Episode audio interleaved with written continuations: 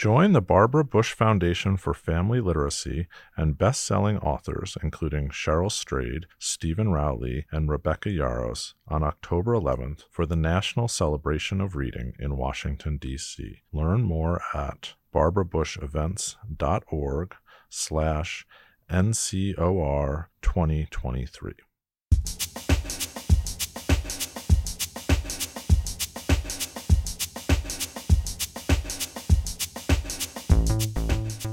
Welcome to the Harper's Magazine podcast.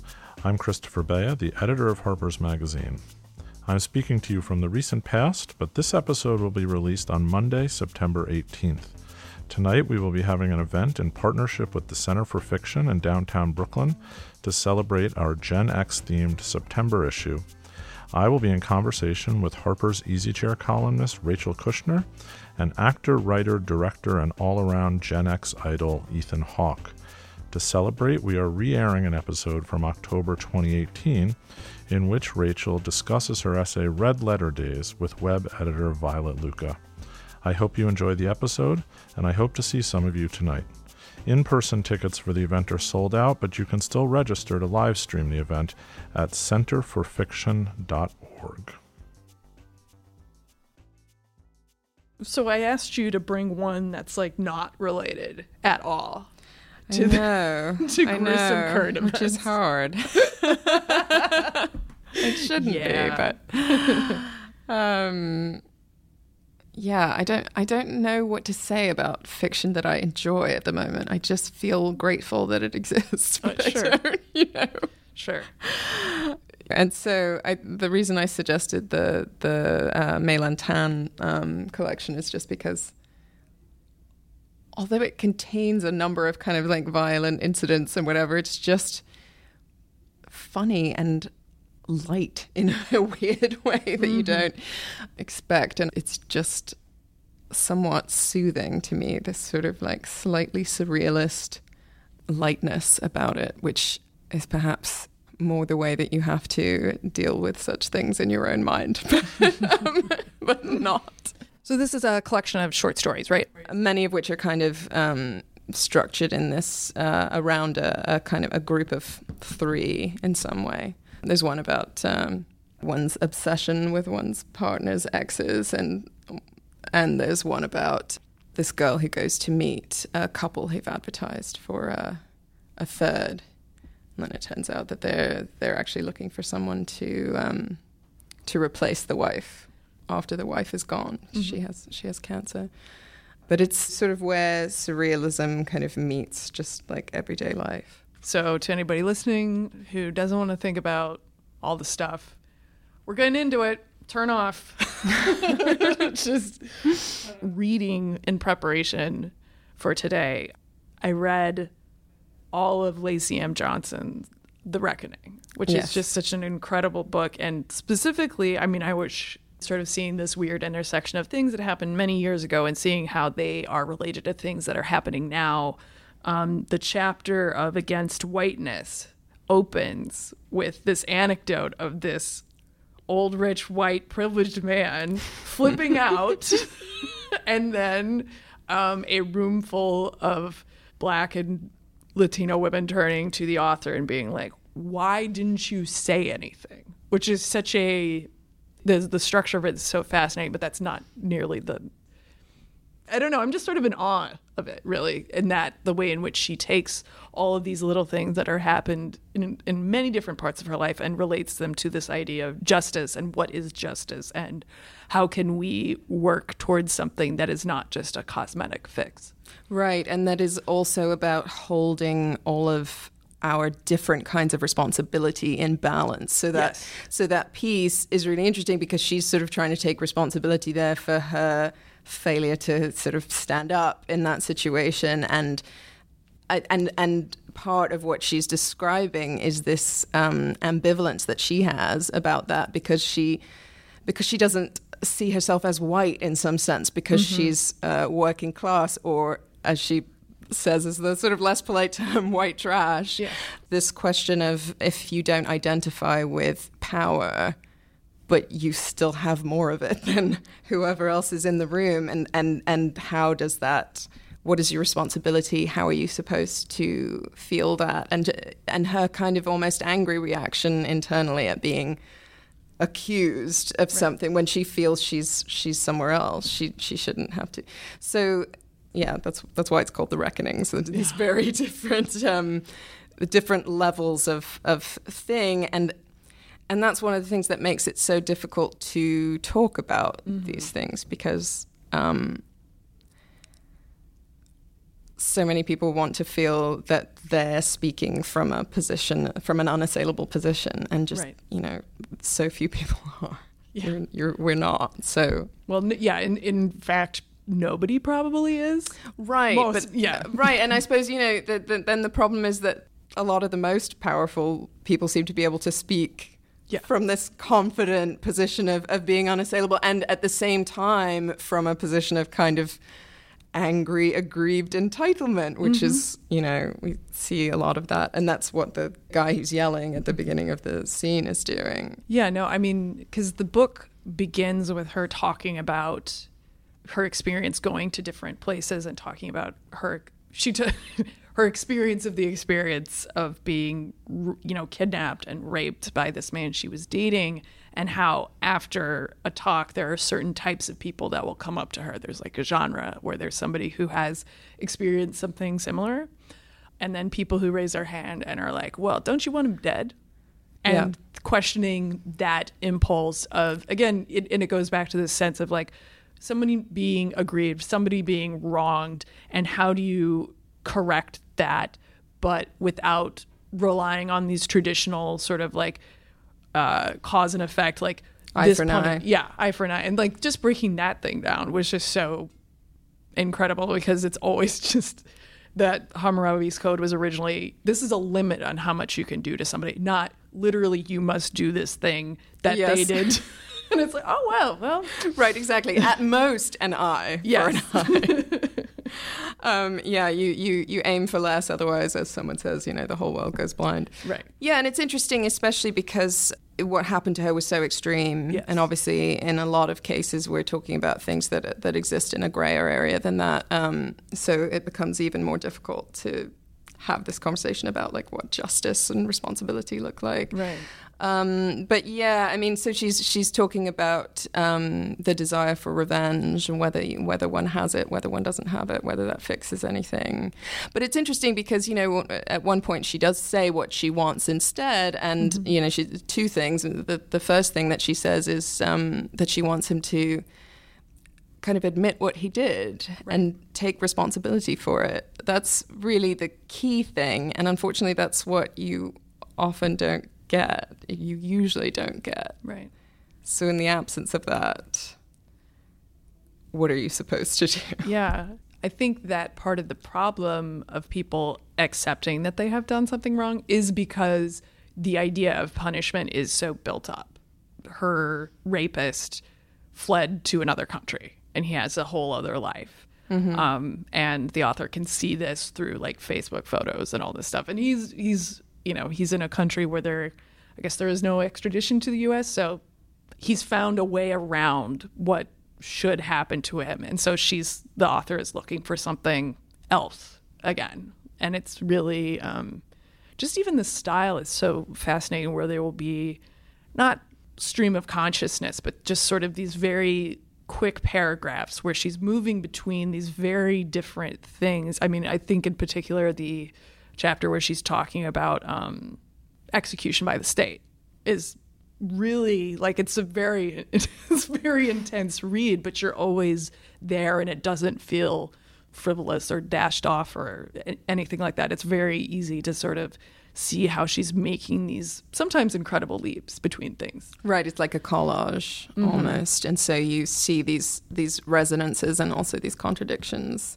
and i do think that's that's partly what I thought was striking about the book that she is looking at kind of individual responsibility and then collective responsibility mm-hmm. and, and crime at different levels as well. So is it the oil spill, the BP oil spill a few years ago, and um, and also this uh, this sort of radio- radioactive waste that is kind of lurking underneath this this sort of like right next to this neighborhood that and all of those things. Um,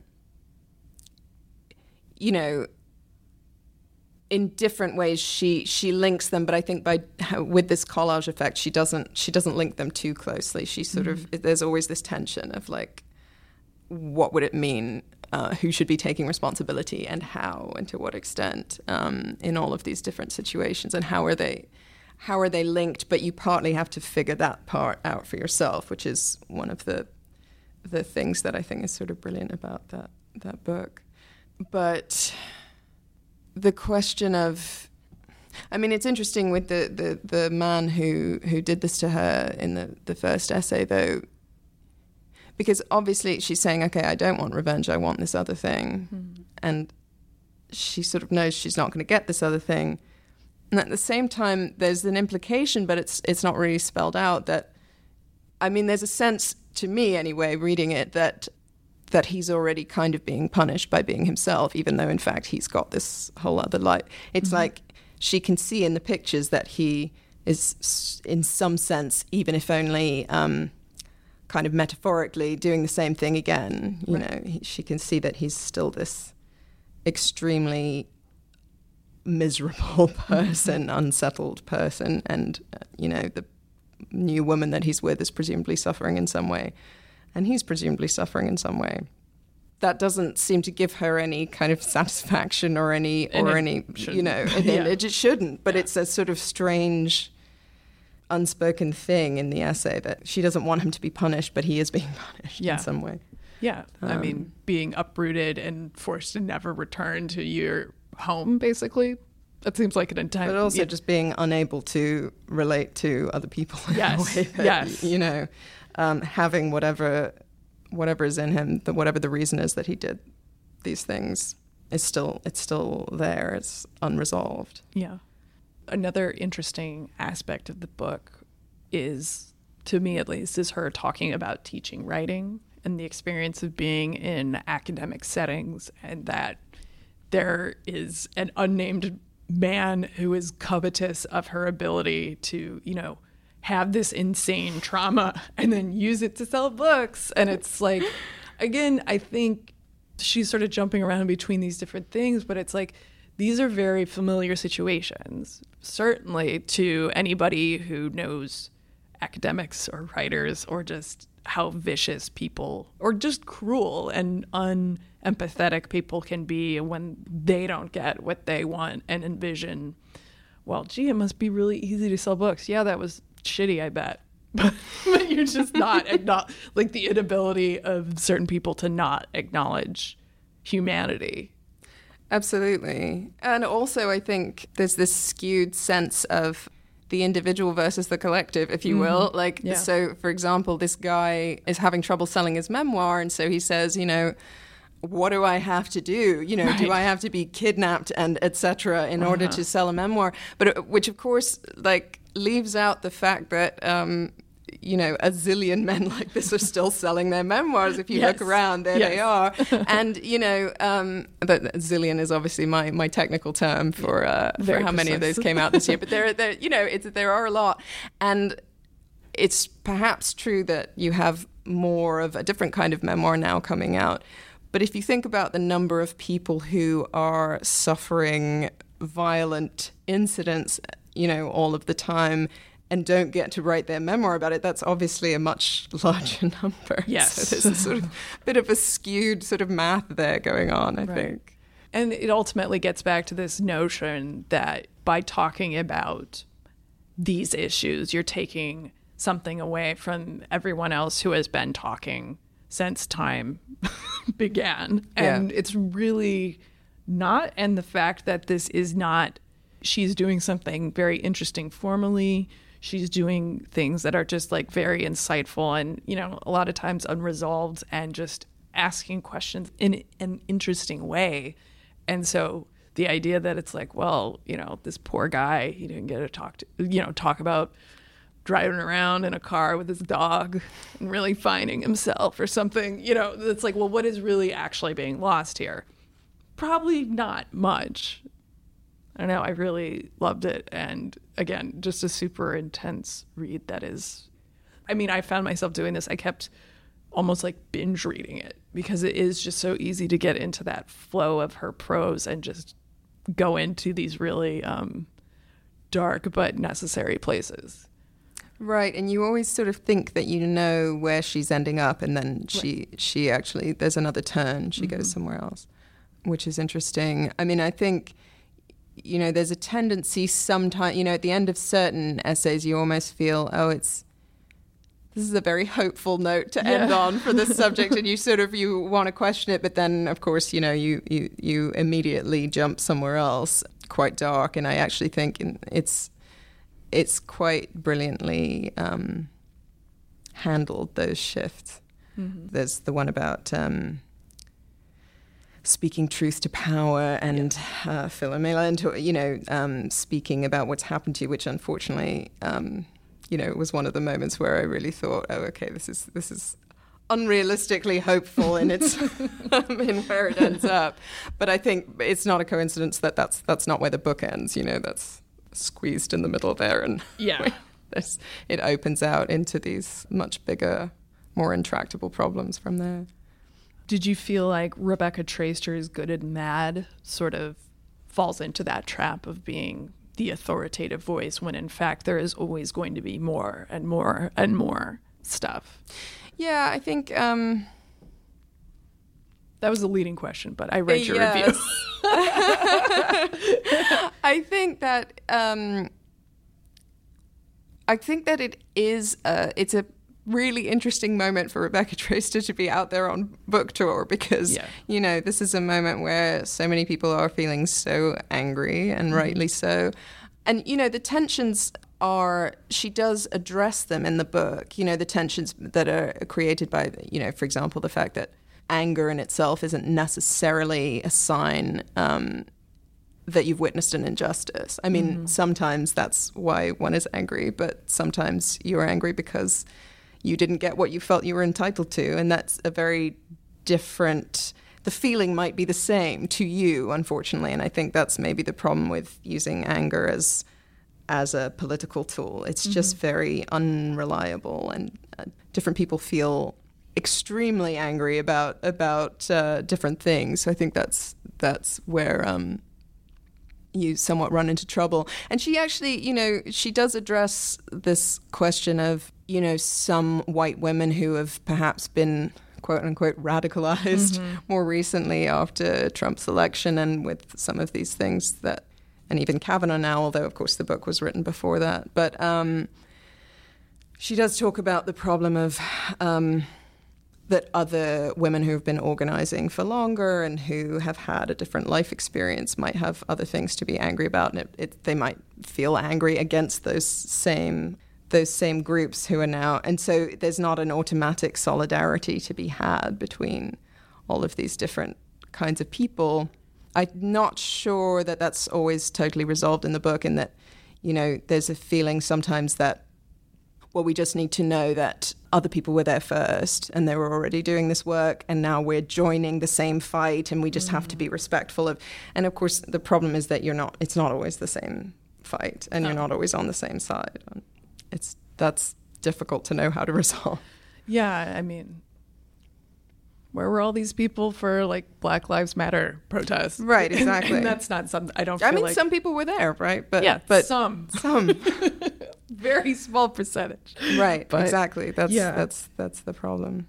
Yeah, I mean, I I had a little problem with the book just in terms of how she sort of saw this as like her duty to understand what her work is now, and that I don't know. That just seems like a very sort you mean as a as a right as a as journalist a, as a yes as a journalist as like a truth teller or that you know she has some sort of I mean yeah there is a moral obligation to journalism certainly certainly there is but it felt sometimes the little sort of twisting and relating everything it's like well you know Shirley Chisholm is very important right. it's like well yeah but come on it's You're, not the same thing. It's absolutely not the same. It thing. is not the same thing. No, but I and I think that part of that partly comes from a danger of being um, you know, when you are a kind of visible feminist on the internet, you mm. obviously get attacked from many sides. And I think you might develop a sort of unrealistic sense of where you are and what role you're playing on right. behalf of everybody else, right? Yeah. Like you might share some enemies with a lot of different people, and it doesn't. Um, and what you're doing might be important, but it it might not be. Yeah, as you say, you might not actually be at the forefront of the battle that you think you're at the forefront of. Um, again, it's this problem of perspective and yeah, and what it means for any given person to take responsibility for their part in what's happening. Yeah. Um, and it, yeah, it's funny. It's it's sort of it's the same problem in reverse, right? That you you might have the responsibility if you're the white woman in a given room to mm-hmm. sort of speak up, and you also might have the responsibility not to speak up because you know sometimes yeah um, yeah a friend of mine said recently you know like um, very few things are actually uh, caused by you doing nothing. Like sometimes there are some people and some occasions in which you know doing nothing is actually really the best thing yes. you can do. doing nothing, saying nothing. Yeah, um, it's fine. It's Don't fine. do anything there are parts where she's sort of trying to be like, look, just because I'm being attacked on the internet isn't the same thing as, you know, being physically oh, attacked or whatever. But I think there needs to be sort of this recognition in talking about anger and again, sort of getting at the nuance that's in Lacy Johnson's book, where on Twitter or online, it is very easy to think that everyone is as mad about some X Men movie advertisement where a woman is being choked as there is about Harvey Weinstein serially raping women. There's like this weird flattening that happens. Yeah, context with, collapse, definitely. Yeah, yeah. So it's it's it's. I feel like it's sort of a missed opportunity for her to sort of dive in and be like, well, what does anger even mean now? And do, is there a way to sort of I don't know. I'm just sick of celebrities telling me like, go out and vote. It's like I've been voting. I know it's I've not working out. It. it's not Come working on. out. And I don't want to hear about Hillary Clinton again losing. I can't listen to this ever again. I know. I know. It's and been two years. Anyway, that was just some of my problems. Good. But I mean, I I have to say I am maybe more of a why women have better sex under socialism that's way more my speed. That's preaching to the choir. Yeah. So I would love, I would love to hear what you thought of that. Maybe it's a little slight, but I was just like, yes. It is. It is. It's very slight, but I just I just appreciate it coming along at yes. this moment. That's, yes. Uh, that's it. Um, yeah, I think, uh, and I also appreciate that uh, we are in a moment when something like this is just sort of in the air, you yep. know. That's um, because only a few years ago, you know, when I was growing up, you really couldn't couldn't take seriously anything involving the word socialism yep. or you know and i'm from england where you know we do still have sort of a national health right, service but right. it's still it just it's just a sort of embarrassment the idea that there might be any other way of doing anything and organizing anything just third way yes right exactly no, I sort of I thought this was kind of a fun approach to that subject.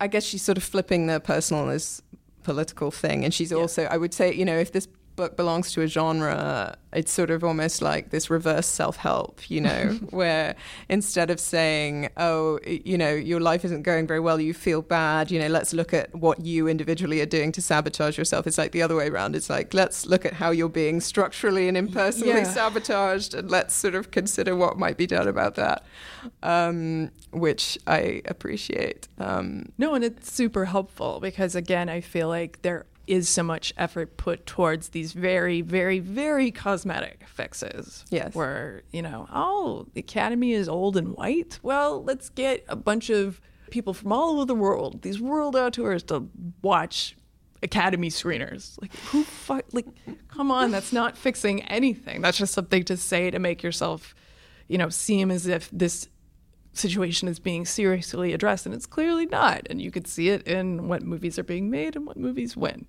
However, sorry to digress into movie world, but um, I, I I don't know. It was it was truly refreshing to see her just make a very strong case, and as you say, The things that are bothering you, it's not you.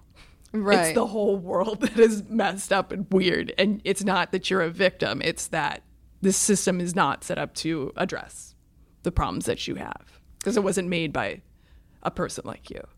Right. I think that often there's this difficulty in talking about sex or relationships as anything other than an individual problem. Mm-hmm. You know? mm-hmm. Even though everybody's individual problems sort of you know there are such clear patterns in um, the form that they take and so i mean i thought you know obviously the the book she's sort of um, she addresses in, in, at the beginning in passing that she's you know she's talking about like cis women and she mm-hmm. because it's it's to do with um, what was what data was collected over time and she's looking at what the experience of women was in these socialist countries mm-hmm. um, before 1989 and and you know the comparisons between East Germany and West Germany, and but there, there are some quite amazing things. You know this this question of like whether the so-called orgasm gap was a a sort of Western capitalist phenomenon almost yeah. entirely, and of course you know as we know like ninety percent of statistics are made up, so right. you know we, we don't want to take I don't want to take some of that too seriously, but some of them are very striking. Like the mm-hmm. the question of you know that you you're looking in in sort of West Germany and you're saying um, you know, how was your last sexual experience? And something like, you know, 80 something percent of the men had a great time and, you know, 40% of the women had a great time or whatever. Whereas in East Germany, it seems like everybody's, it's about sort of uh, three quarters of everybody feel exactly the same. so. Um, again, extremely simplistic, but but um, but at the same time, there is there is enough in it that it's that it's pretty striking and especially the idea that large economic forces have a direct effect on one's personal life is just that's just so intuitively true that it's kind of helpful to see it laid out in this kind of yeah because so much of the rhetoric against state socialism was that oh well that's not that's unnatural. And capitalism is natural because it's all about competition and like if you're good it pays off. And we're clearly coming to this point we're sort of hitting a wall where it's like that's clearly not what the end game of this thing is. And that you know you can sort of free yourself. This has nothing to do with nature. Again these larger forces aren't just things that are out in the world you know that will inevitably happen to you. These are things that can absolutely be changed. And yeah you can as the book says you can totally have better sex under socialism right, exactly. Or even under just like social democracy. Yeah. Because uh, she makes she does make the distinction between like state socialism where there is like this intense repressive force and then between like, oh yeah, you know, in Finland, you know, you don't die so early. It's good.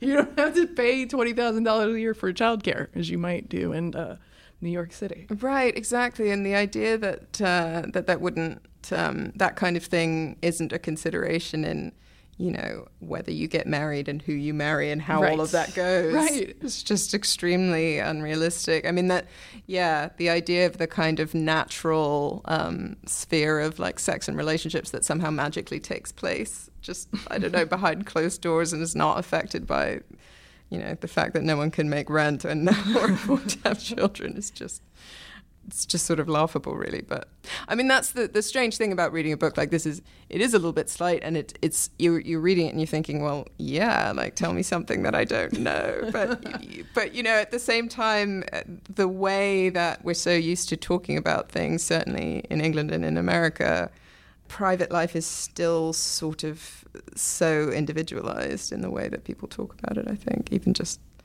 yeah, unconscious assumptions yeah. about things, you know. I sort of felt for her friends whom she uses as little anecdotes in the I always feel for those people, yeah. the people in the illustrative anecdote oh. about, you know, um, especially about this kind of subject.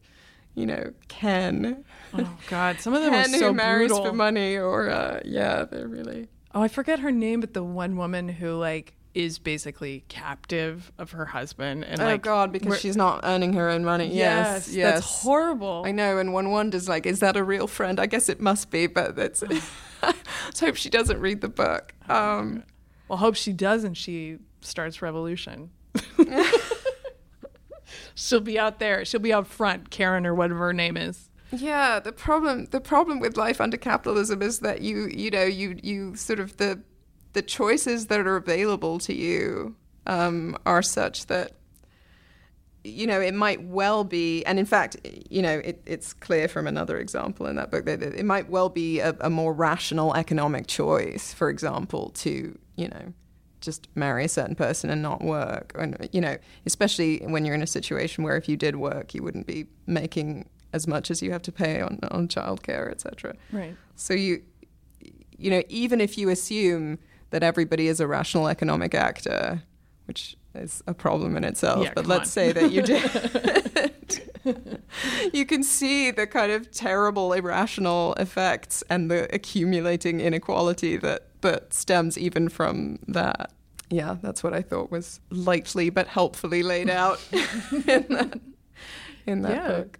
I did also have this sense of sort of being frustrated by how slight it is. Oh Like, yeah, could- it could have gone a lot further in a lot of different directions. And it's hard to sort of guess the end, the author's end game if she really thinks that this is going to be passed around and sort of like women will be like, oh yeah, I could read that, and yeah, I have a. These are all valid points. I think that the key thing with both this and the Traister book is this uh, reverse self-help element that I was that I was talking about before, because I think that the weaknesses of both books, although they're very different, um, tend to be. It's a question of address. It's like who do you think you're talking to, and what do you expect that they already know and care about, and you know, I think that.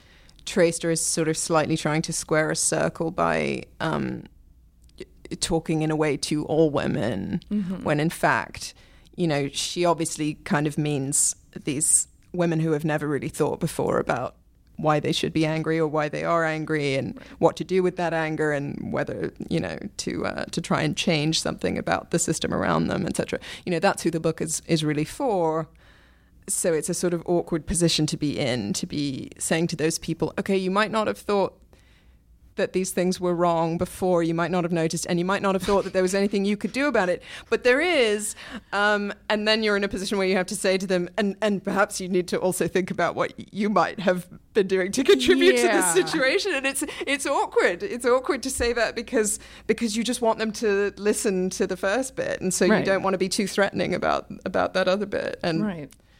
So I think the the slightness of the Ghodsee book is is to do with she's doing this whole thing very fast and very accessibly, and I think she wants it to be widely accessible, right, to people who haven't already thought about the connections between these things between like economics and sex for mm-hmm. example Yeah. you know like it's sort of an introductory thing and it's trying to be welcoming to people who aren't already sold on, say, socialism um, as, a, as the goal. Yes. The Reckoning, it's not within a sort of identifiable political spectrum. Like she's definitely coming from these issues from a left perspective, but it's never like she has the vocabulary to sort of talk about these things, but she never has to sort of dance around certain aspects or go soft on certain things. Um, but she also doesn't have to say like talk about the material conditions of somebody's life because she's just sort of like through this very beautiful prose exploring those conditions, and it's it's a very um, I don't know. It's it's definitely one of the best things I've read in a long time because it is just so easy to read, but then and engrossing and sad. Yeah. I think it's also a benefit of the form that that book is not a manifesto. It is a Right. collection of essays. And so she's very much coming from her own perspective, her own experience.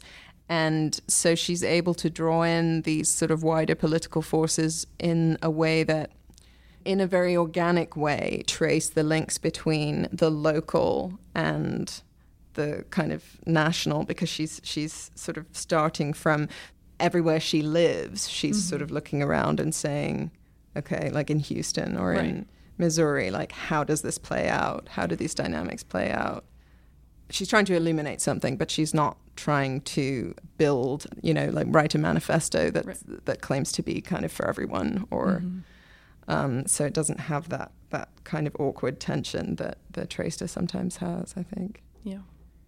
thank you so much for coming on. Thanks so much, Violet. The October issue of Readings opens with an essay by novelist Rachel Kushner, written for The Fabulist on the occasion of the opening of the 2018 Serpentine Pavilion in London.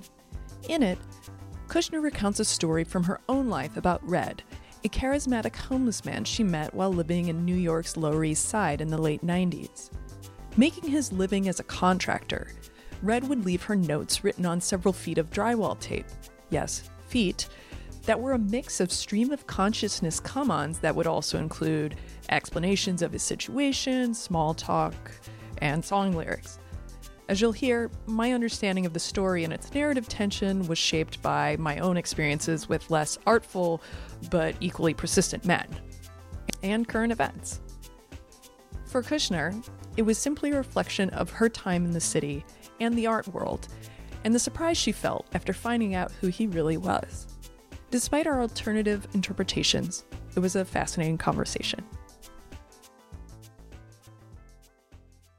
So, thank you for being here. Um, I just wanted to start off by asking um, your most recent novel, The Mars Room, follows a woman who has been given two consecutive life sentences for killing a man who had been stalking her, which is a relationship that is similar to, but also very different from yours and Red's. Your experience is one that the vast majority of women have had. A man who is not a stalker, but has a persistent, expressly romantic interest in a woman which continues even after she directly or indirectly turns him down. And so there's like this tension there because it could be the prelude to violence. Um, given that we live in a world that is a little bit more aware of that threat, that this is starting to take up a portion of the conversation, do you find it's easier to write about these sorts of gray area relationships? or do you worry that your enjoyment of his notes could be misinterpreted? Whoa. Honestly, uh, none of this has occurred to me at all. Um, but I think that my intention in writing that piece that ended up in Harper's as a reading, you know, it wasn't written originally for Harper's. It was just meant to be a remembrance about somebody I'd known who had written me these notes that um, because they're written on drywall tape and some of them are eight and 10 feet long, and he would feed them under the door. I always considered them works of art. He had like very distinct penmanship, and um, they had a style to them. And it was funny to me that he wrote them on drywall tape and fed it under the door. And so I coiled them up and kept them in a drawer in my desk. And I moved the desk out to California when I left New York, kind of for good. I mean, I've, I've never lived there since. And then every time I moved, I would move these notes um, carefully because they just seemed like they were of value um, because he was such a character. And then um, I think it was just last year, somebody that I knew in that era who knew this guy through me, um, but then later understood that he was the artist Richard Hambleton, sent me his obituary and said, Do you still have those notes? Because somebody wanted to have a look at them who's trying to construct a history of Richard Hambleton. And I didn't really want to give them my, didn't want to give the other guy my notes. I don't really, I know who he is. I don't really know him. And um, I kind of consider it, you know, something that's sort of mine because it he lived next door to me. I knew him and his friend Pete, and they had a kind of connection to some other people that I knew. And it represents a time in my life in New York City. Um, so then suddenly I got the idea to write this essay slash remembrance of him and turn it to when I figured out that he was actually this famous artist and I hadn't known it the whole time. But these dimensions that you bring in in your question, they just weren't really there. It wasn't at all a threatening type of I friendship. Would never have connected it to my novel, which isn't to say that like you can't or shouldn't. I mean, the way that you put it, I could kind of see it, um, and maybe I didn't succeed at rendering the playfulness to me of his notes. I mean, it's true that they were kind of come ons, but they were just so goofy. There was no threat whatsoever. To me, like the narrative tension and what happens is that it turns out that um, he's this incredibly well known guy who was called Shadow Man and made these paintings in New York City. And, you know, the, some of the stuff that he told me that I thought was kind of fanciful like you know that he'd been married to this model and then that model and then she sued him and she won you know the 6000 square foot loft in soho and all this stuff and right. not that i need those kinds of things to be true i couldn't care less if somebody's rich i'd probably be less interested in them in the way in a way if they were but um i just assumed that he was kind of making it up and there was you know um so it was more about like for me that just was the narrative. It's just a kind of simple small piece of writing about this person that I had known in a particular way. Like there was a sort of intimacy there because he lived next door to me and I saw him go through some really hard times. Really hard times. You know, his best friend who I don't they kind of I think were lovers, I don't know. He lost his eye when we were living there from you know, he got construction dust in it. And then the next time I ran into Red, he was dead.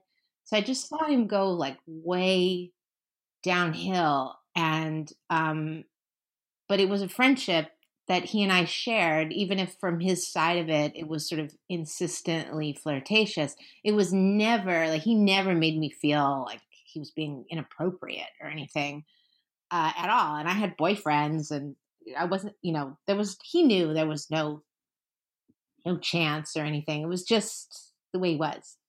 Yeah, that definitely comes across. I was just thinking, given that, you know, current events, these things are on everyone's mind for a variety of reasons. Yeah, I think that's true. But, you know, I, I guess I, I don't know. I don't, I feel a little awkward to contextualize it um, within these profound shifts in the culture because there are a lot of things that uh, should change and need to change. Um, eh, but that sort of, for me, somehow wasn't indicative of the many things that, you know, in a different context, we could discuss that are problematic about many men, but this sort of wasn't one of those. Oh, yeah, absolutely. I mean, that's what comes across in the details that you give. You never have the sense that you're afraid of him. But these are very desperate times for him because, you know, he is so insistent. It's like, well, where could this go? And then it goes this totally different direction, as you say at the end, where it's like, well, yeah, he actually wasn't bullshitting. You know, I'm sure the neighborhood that you lived in then is now nothing but giant condos, and that these sort of you could have a job that was sort of tangentially related to art. You could brush up against these people who were like living in parking lots or like you know you could remodel your place and it wasn't like breaking the bank for you. It's based in a very specific economy of existence and you know the ways in which those things ultimately influence social circles and what is and is not available it has more to say about class as it relates to sex and this period of New York City that you're writing about than what is happening now. So, all of this is to say, um, this is a very specific time, and how if things had been different for Red, you might have not gotten to know him, or if you had met him when his circumstances were different, that intimacy and playfulness might not have been there. Yeah, I mean, I you know, it's hypothetical. I never thought about it. I mean, I knew a lot of artists at that time, so I could have met him some other way. I was already writing reviews for Artforum, but it was what it was. I mean, he I assumed as I say in the piece that, you know, he'd been a kind of casualty of the 80s, which seems like a bit I don't know, it was like a bit cavalier of a thing to say, but there were artists who kind of got on that uptick of the art market, especially if you make paintings in the 80s. You know, art world is so different than writing fiction or any any kind of writing because there's real money at stake, and um, and it has a social fabric to it that's kind of required. It's good and bad, and people get caught up in it, and they sort of you know develop and hone a persona, and then there's money coming in and all of that. And in the 80s, there was a lot of that. And then these people who just got dropped, right? I mean, there was a pretty severe recession by 1989, 1990, um, which was just one element of the bubble of the art market in the 80s. So I just assumed he was one of those. And it, it just seemed kind of, I guess, I don't know. I mean, he was smart. He knew a lot about painting, but he just talked in this way that um, represented a kind of extreme disconnect from his material reality.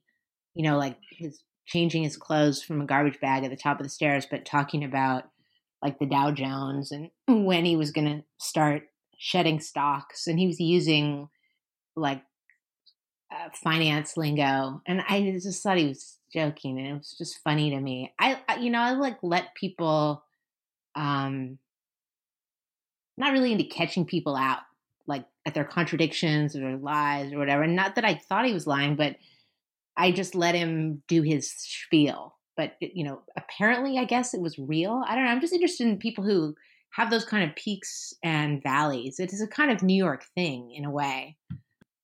I mean, he he lived longer maybe than I even thought he would. And then he had this really important show at the end of his life, and his paintings are selling for a lot. I I don't really know what that means. If it means anything, it just kind of allowed me to write a piece about him. How would you say that this particular experience with him, you know, you talking about this bubble and knowing other artists who were sort of like caught up in this wave and then very rudely dropped off, sort of washed ashore, washed up um, by the art market bubble. Um, how was how? I guess because there are so many different things that you could have sort of used to evoke this time and this place. How did you construct that world and figure out what is and is not necessary to describe it? Because it it, it feels, I mean, again, sort of thinking about um, the Mars room, just how there's so much detail, so much rarefied detail, and sort of like getting out what these places look like, what they feel like, and, the, and then here it's like very expedient and obviously part of that has to do with this is a short story and that was a novel but there just seems it's like so precise and oh, nice. very evocative well you know it's a personal it's a personal essay remembrance about my own life and i'm not i'm not normally that into writing explicitly you know deliberately about my life in a nonfiction piece um, but in this one case i guess i made an exception it was very easy to conjure the details because it's all there in my memory. Um, and you know, the process of writing is interesting in that way, at least for the writer, in that as you start to try to frame out a scene and put people that you knew in it and yourself in it as well, you start to remember things that you didn't think you did remember. But that, you know, was just a sketch. But I, it wasn't that long ago. That was like 1998 and um, you know, I just remember it very well. And I, I should say about the '80s and that the uh, fluctuations in you know destinies and the market. I didn't live in New York uh, in the '80s, so it's that's just something I know of from following the art world. I mean, I, I visited there in the 80s as a teenager because I have family there. My aunt's an artist, and but like my and my cousin is an artist, but they weren't involved in the money art world. He, you know, was a Lower East Side kind of renegade um, iron worker and still is, although he lives upstate now. He's a farmer. Um, but his world was much more kind of gritty, grungy East Village, you know, like lots where this band, the Lunatics, would play. And it was much more mixed in with the old school, like Alphabet City, kind of downtown 81, you know, Lower East Side thing, not a world in which that many people got rich. I don't know. I guess it's just, I always hung out in the art world, so it's easy for me to conjure the details. And with the Mars Room, since you bring it up, um, with that book, it's, I consider it in a way a California novel, which is not to reduce it to something regional. I mean, I think California is a pretty significant place given that we have the fifth largest economy in the world. It's a huge state and it's a really complicated place with so much variability, you know, socially, geographically. And I basically am from here, here meaning I'm in Los Angeles right now. I grew up in San Francisco. I'm, you know, eventually after New York, moved to Los Angeles.